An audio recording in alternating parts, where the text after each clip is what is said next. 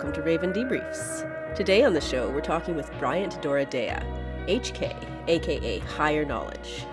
He's a youth worker, activist, and multimedia artist who joined Raven first for the Canned Salmon Festival in 2021, and more recently brought his storytelling and teachings through hip hop to our Vancouver Festival afloat and a show with Tia Woods on Salt Spring Island. Hi, I am Bryant Doradea. I also go by my hip hop alias HK, which stands for Higher Knowledge. Um, I'm a hip hop artist, a uh, grassroots community activist, an advocate, a youth worker, and just you know a fallible human being on his on his journey of the red road you know, going through life trying to figure it all out. Um, I'm also a poet and a writer. Um, ancestrally, on my mom's side, I have indigenous roots in Collasuyu, which is now known as Chile, um, and indigenous roots in Cuscatlán, which is predominantly Western um, El Salvador in Central America. Um, my grandmother is Maya, and uh, I have some ancestry in Europe as well, in Spain and Romania.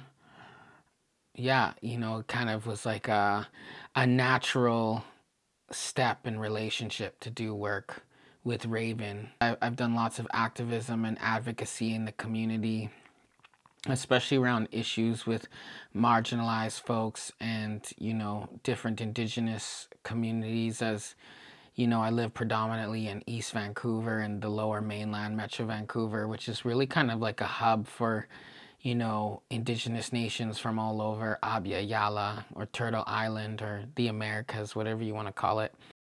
Inevitably, the advocacy is around foster care, it's around housing, it's around, you know, addiction, it's around um, all those things. And uh, especially around land defense and land issues, right? There are, right now, more Indigenous kids in the social welfare system than were ever at residential school at any given time. It's a reality that has led many to observe that the foster care system is the new residential school, for how it pulls kids away from the land and their culture, and how it perpetuates the colonization of Indigenous families. I come from an ancestry in central and southern Abya Yala that we don't come from residential schools, right? Um, our our colonization looks a little bit different, but there's kind of an irony that even though my family left those places to escape, you know, the ills and the dangers of colonization and, and war and oppression there, you know, I still ended up in the same place as all the other native kids um, from Canada. I don't think that's by accident. I ended up in this, you know, child welfare to me is kind of like this indigenous youth meat grinder. Yeah, I know it very well, um, the foster care aspect of it, because I grew up 15 years in foster care since I was a little boy until I aged out at 19. Um, and then I spent many years um, doing advocacy and um, uh, and even part of advisory councils and all sorts of things to do with uh, youth in and from foster care. And then also um, being a youth worker and working with tons of youth, predominantly indigenous youth from foster care. So yeah, from from those perspectives, I, I've just learned that like even though indigenous people represent like I think right now it's like between five and ten percent of the Canadian population, it's like 60, 70% of the kids in foster care are indigenous. Like there's a huge overrepresentation. And to me, that's not an accident, just like residential schools weren't an accident, right? Because a lot of those, a lot of their parents were robbed of the, of their villages and of their cultures and their medicines and their healing tactics um, their healing ceremonies to to fix the the issues and the demons that they were struggling with that they they got from colonization and, and residential schools and so because of that, um, in part, they, you know, a lot of those kids were, their children ended up being apprehended into foster care. Um, and then, you know, a lot of indigenous communities and parents are then gaslit, like, oh, well, you're not doing what you're supposed to do when, when the very system that is is judging them and apprehending their children is also the same system that caused that problem in the first place, that created that dysfunction. Like, like here's a really messed up full circle moment for you. When I was doing um, contracted work for MCFD, um, I remember being in the office of one of the executives, and uh, you know they had these books based off of um, like healthy child rearing techniques that were based off of um, indigenous ancestral child rearing techniques. And I just thought it's like this very sick, creepy, full circle moment that you have this system that um, assumed it could do a better job of parenting these kids, yet the literature that they're reading is based off of ancestral techniques that indigenous parents have used for thousands and thousands and thousands of years. He's just very,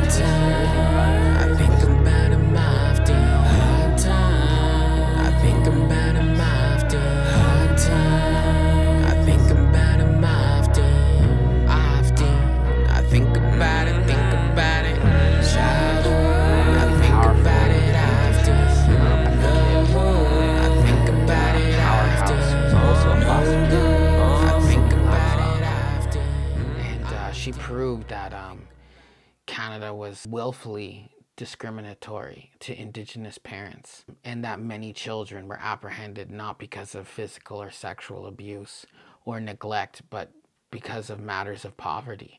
Again, poverty that was created by um, a system of colonialism. You know, it's kind of like this rat trap. You know, it's this, it's this this maze where you can't win that Indigenous people have been put in in Canada.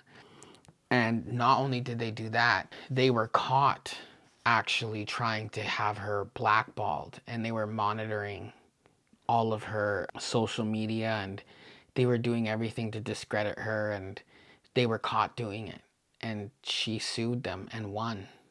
Shout out cindy blackstock. She's she's uh, a warrior for real so you think about, I mean, that's These are the systems that Indigenous peoples are dealing with when it comes to accessing and navigating a justice system that for too long was arrayed against them. Raven's work, to raise funds so that nations don't have to exhaust their precious community resources when pursuing justice through the courts, depends on people acting in solidarity with one another and taking leadership from Indigenous peoples who are doing the really hard work of righting colonial injustices. Why should people support this work? I think it's important that we support this the indigenous word, resilience. nations. It's kind of, of like when people overuse because they are our relatives, as fellow humans of the global family, and that many of us have got to benefit off of being able to come here and live our lives here and occupy um, the the indigenous people of these territories um, homelands. We've got to benefit so much from it. And they're the reasons why these homelands were so lush. These homelands were so lush. You know, um, our ancestors in the South, actually, you don't want to see just the South, it's the same up here too. You know, our gardens weren't just like these little boxes. Our gardens were the entire forest. They were manicured and they were they were curated in a very intentional way. That's why when the Europeans came here, they coveted these territories so much because they were like, we've never seen anything like this. You know, it was definitely um, an improvement compared to what was happening in Europe and lots of other places that have been um, ravaged by colonialism and a different relationship with the land. And so, with that in mind, it's like, look at what's happened in a few hundred years of devastating um, our indigenous peoples of Abya of northern, central, and South America. um, it completely have ravaged these territories. The rivers and the drinking water and uh, many of the, the the animals and like the forest fires and you know global warming and all of that stuff right it's like that's only taken a couple hundred years and if you think that the destruction is separate for what's happening to the climate and to the land and to our lives that affect all of us, um, then you're sadly mistaken. It's all interconnected. So, so yes, we should help our neighbor. Um, and I wouldn't even say neighbor. That's almost an audacious thing to say neighbor. We should help our hosts, right? Because it's their, it's their. Can I swear? Hell yeah. It's their fucking house, like point blank. Period. You know what I'm saying? But um, and because we're not psych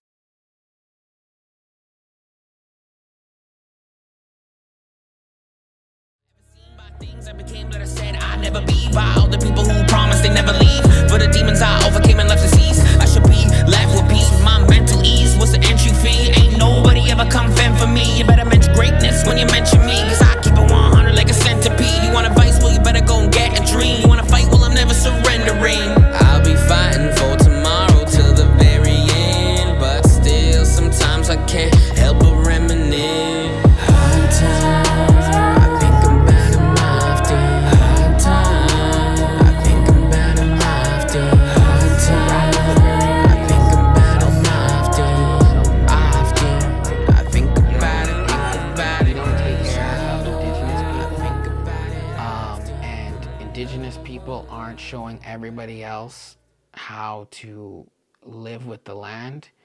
you know of whatever host nation that you're on because every nation's territory is going to be different and how it's supposed to be taken care of then we're gonna fuck up this whole planet.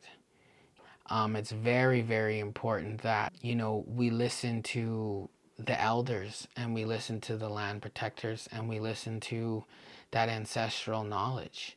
You know what i'm saying? And and as again like someone who's settled on these territories um, i try my best to listen to my coast salish um, northern relatives and cousins um, just as much as I try my effort to travel back to my indigenous territories and learn from my elders too, and how to take care of those territories. And just one thing I want to say really quickly too about like I've been on lots of front lines, um, and I'm not gonna act like I'm some hardcore climate frontline land protector because you know I've definitely been to rallies and tried to use my voice in a good way, but like I just know some deadly warriors that I would not even I would not insult them by putting myself um, in the same sentence as them. Um, but one thing I will know is a lot of the most badass warriors are actually ex foster kids. And some of them are actually quite young. Like some of them have only just recently aged out. And uh, I'm seeing this. I don't know, maybe I didn't see it before because I was just in a different place in my life, but I'm seeing many, many indigenous youth from care um, aging out and going straight to the front line. I find that interesting. You know, it's almost like it they can feel the land calling to them and maybe because they know what it feels like to not have a voice, maybe that helps them relate, you know, and want to fight to protect Mother Earth. I don't know. This just word, what I'm thinking, resilience. but yeah. It's kind of like when people overuse a term like reconciliation, it gets tired. Like, colonial society can't celebrate Indigenous resiliency when it's still actively engaged in doing the oppressing, you know? But when I look at the path you've taken, it's one that just so clearly builds power, not in spite of, but from out of the deep well of your own struggles. Can you talk about how you use some of your learnings to help kids you encounter? So I created a workshop called the Foster So let's Kid talk about how Survival you're pulling Guide. these things together. and I'm in the As an- midst of planning out um, actually a book that I'm gonna write with the same title. And essentially, w- how it came to fruition is it's just an answer to a question. You know, I'm like a a statistical anomaly, right? There's so many people, like I, many of my colleagues in youth work and youth services, especially in East Van and Surrey, actually knew me when I was a youth. And I've had multiple people come up to me and be like, I can't even believe you're alive right now. Like, let alone thriving and just doing what you're doing and sober and all this stuff, right? And so, and I do lots of like speaking gigs and performances, and I always talk about my story. And so I just countless times I've had social workers and youth workers and parents and foster parents and just all sorts of community members come up to me and were like, How'd you do it? You know, as if like I have like this secret recipe that, you know, well, you know, just add a little bit of spice or something. I and uh, I realized that I had to really think about it. And also, even when I thought about it, there is no quick, succinct answer that I can give. I can't just tell you in a sentence. You know what I mean? It's just like you just need more time to explain it. And so, I also believe, like spiritually, there's so many times it could have went left instead of going right. And so, there's a big aspect of my survival and my success that has nothing to do with me and everything to do with spirit and ancestors and creator really guiding me and protecting me because I'm so fallible. I am so ridden of mistakes and foolishness. I've I've made all I've done all everything wrong. You know what I'm saying? And and so me being here is not just a testament of my own you know, uh, intelligence or anything like that. But and I will give myself a little bit of flowers and saying like, yeah, I did make some good decisions and I have fought really hard, but I, but I definitely have to just give that ultimate credit to to spirit. Um, but that being said, um, I've definitely learned a lot on my healing journey. Um, and so I created this workshop as an answer to that question. Like these are some of the tools and the things that I've learned on my journey of growing up through extreme abuse and neglect and foster care and gangs and poverty in the streets and cultural disconnection, addiction, uh, familial disconnection, spiritual disconnection, and just facing like so many obstacles and overcoming them. I've definitely learned some things along the way. And so I've kind of created this multimedia workshop where I just talk about my experiences and what helped me and in the hopes that it can inspire and give some tools to other people um, on on working through their stuff. You know, sometimes we don't even need to know the specific thing, right? Like sometimes I think a lot of us actually already know what we need to do sometimes we just need permission that we're allowed to do it you know because i i i had big obstacles cognitively in my healing journey around um, me going in a healing direction. And and one was am i allowed to heal right? Am i deserving of healing?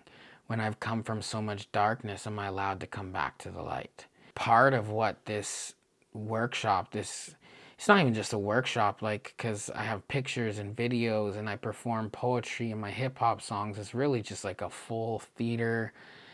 It's just a whole thing you know what i mean? A whole experience um, emotional roller coaster.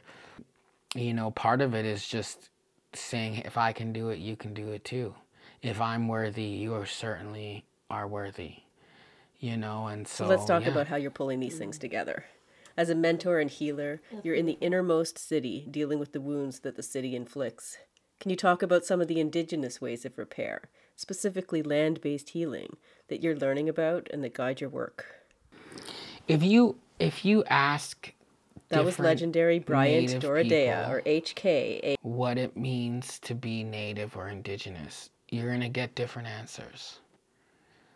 And so I am just one man comes his own colonized experience who's in the midst of decolonizing and trying to connect back to his indigenous roots and and not just indigenous roots but just my humanity period. And if you asked me based off of my teachings and what I've learned thus far. And I, I have to say, culturally speaking, I'm like a baby. I'm like a baby and I know nothing. So this is just like you know, asking culturally a toddler his opinion. So forgive me if I said anything wrong, but based off what I understand, to me, everything about being indigenous has to do with the land. And that's not just some romanticized kind of like, oh, we are of the land. It's like the food that my family eats, the cacao that my auntie picks and makes chocolate out of, the indigenous words of the places we live in. Like all of that comes from the land. Our diet, our clothes, the animals that are prevalent in our stories, um, our medicines, um, the way we live, everything comes from the land. And so being a part of the land and doing land based things is not just like this. It's not a fad. It's not a, a methodology. It's not like, oh, this person does intermittent fasting and this person does keto. Well, this person does land based, like whatever. No, it's like, it's an entire way of being and existing that is intertwined with our spirit, our culture, our humor, our everything. It's defined by everything. It's like no, this is this is who we are. This is who we are as people. So I think it's really important for me to say that before I go into the land-based stuff. Be- to me, anything I've done land-based is like going back to who we are. And I mean who we are as humans. Like, it doesn't matter what part of the world you come from. There was some point of your ancestry where you were connected to the land. And we had to learn nature. We had to learn the stars. We had to learn the seasons. We had to learn where things grow, when they grew. We had to learn about the predators and we had to learn about the prey. We had to learn all these things. And so, yeah, to me, going to the land is like waking up after a bad dream. You know what I mean? It's like, oh, there you are. That's who you are. That's who I am. You know, I remember as a youth worker, because the term in youth work they use is land based intervention. So I, I did lots of contractor work doing stuff like that. We would take these super street entrenched youth, like the most gang related, addicted to fentanyl, foster kid, never ever left East Vancouver or Surrey their whole life. Like just hardcore, what would be called like level three high risk youth type stuff. And uh, we would bring them out onto the land. And after a few days, you would just, like the first few days, they'd be like either withdrawing or you know, if it wasn't off of drugs and alcohol, it was like withdrawing off of not being on social media or their Wi Fi or apps or anything. They'd be kind of grumpy and whiny. And then after a couple days, you just see them blossom, just explode with, with color and vibrancy and humanity and love and, and intrigue and interest and inquisitiveness. And it was that. There you are. That's who you are this other person that you are in the city um, when you're surrounded in this concrete jungle where your feet can't touch the dirt. You know, that's not who you are. You know, that's like this perverted, twisted thing that this shell that we've had to become in order to survive. You know, this we have to become colder and harder than the environment around us in order to survive and that's not who we are. And when you go out into the land, those layers get peeled away. And especially with these kids, man, these kids, they just they just come out of their shells and it's the most in youth work, it's the most powerful and the quickest change you will ever witness. Like I've worked with youth where we spent years and years and years and years trying to shift paradigms from that I'm a fucking gangster, street kid, or I don't trust anybody, or blah, blah, blah. And then you take kids like that on a 10 day canoe journey on the land. And within a couple of days, you see the same level of change that in the city could take us years to do and still not be successful. It's like instantaneous. It's like magic. You know, and yeah, it's a beautiful thing. It's powerful, right? The land is powerful. That's who we are. The land is not something separate from us. But people have forgotten that. We have this being in a city is like forgetting, and being on the land is like remembering.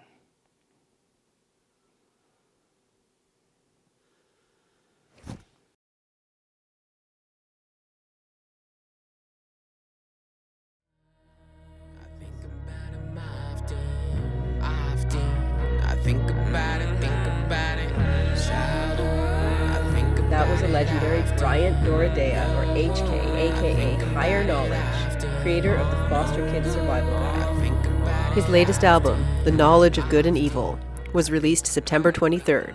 Get it wherever you listen. You've been tuning in to Raven Debriefs. We appreciate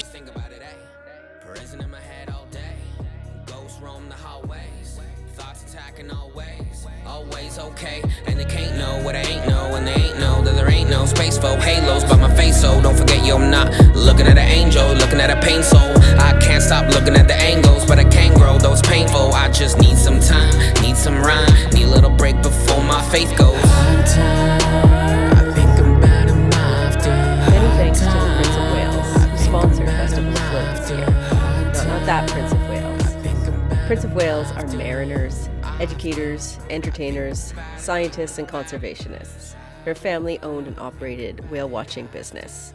Raven are so grateful for the contribution they made so we could have an amazing aquatic festival supporting Indigenous justice. Shout out Prince of Wales! You've been tuning in to Raven Debriefs. We appreciate every rating and read every review. Take care of each other and catch you next time. Enemy. Came from the dark, but light is in my entity. You wanna measure me by everything I ever been,